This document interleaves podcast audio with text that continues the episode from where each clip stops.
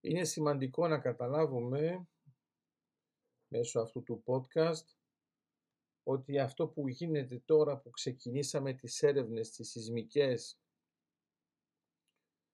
στις θαλάσσιες περιοχές που αφορούν την Πελοπόννησο και την Κρήτη δεν είναι απλώς κάτι το ανάλογο από ό,τι έχει γίνει τα προηγούμενα χρόνια.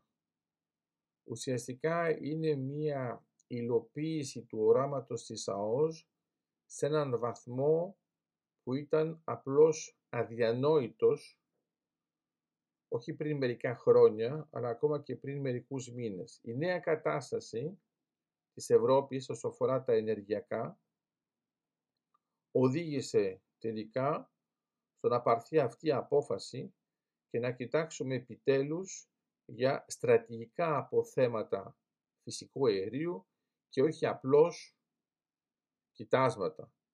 Έχει σημασία να το καταλάβουμε αυτό γιατί πολύ συχνά ακούμε την έκφραση μεγάλα κοιτάσματα και δεν καταλαβαίνουμε περί τίνος πρόκειται και ουσιαστικά είναι μια έκφραση που υποβαθμίζει την πραγματικότητα.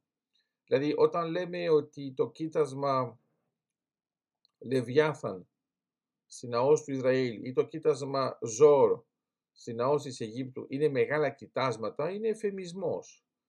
Μιλάμε για ένα γιγαντιαίο κοίτασμα και ένα υπεργιγαντιαίο. Ο τομέας της έρευνας και της αξιοποίησης των υδρογονανθράκων έχει χαρακτηρισμούς οι οποίοι είναι ξεκάθαροι για να διατυπώσουν το μέγεθος ενός κοιτάσματος. Μεγάλα κοιτάσματα δεν σημαίνουν τίποτα.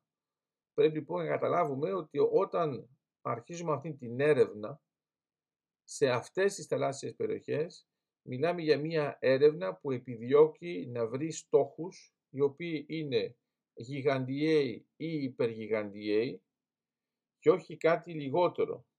Άρα δεν πρόκειται για κάτι που θα ήταν το ανάλογο από μία έρευνα ή ακόμα και μία αξιοποίηση, ξέρω εγώ, στο κατάκολο ή στον πρίνο, σε μικρά τοπικά κοιτάσματα που είναι για μία ουσιαστικά τοπική κατανάλωση. Γιατί πρέπει να καταλάβουμε ότι ε, όταν έχουμε αυτά τα μικρά αποθέματα, σε επίπεδο ενεργειακής Ελλάδος, είναι θέμα ημερών. Εδώ, όταν μιλάμε για στρατηγικά αποθέματα, μιλάμε για αιώνες.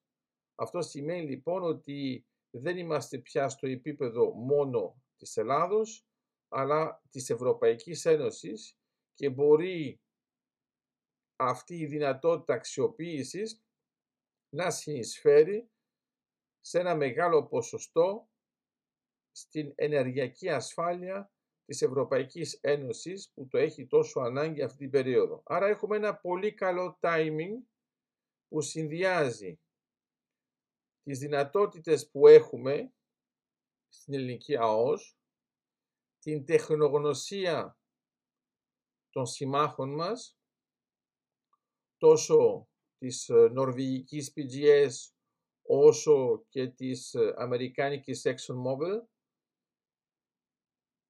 μαζί με την ανάγκη που έχει η Ευρωπαϊκή Ένωση να είναι ανεξάρτητη να είναι απεξαρτημένη από το ρωσικό φυσικό αέριο και να έχει πόρους εντός της Ευρώπης που τις επιτρέπουν να παρέχει μία ασφάλεια στους Ευρωπαίους, στο σύνολό τους, παρόλο που δέχονται επιθέσεις βαρβαρότητας.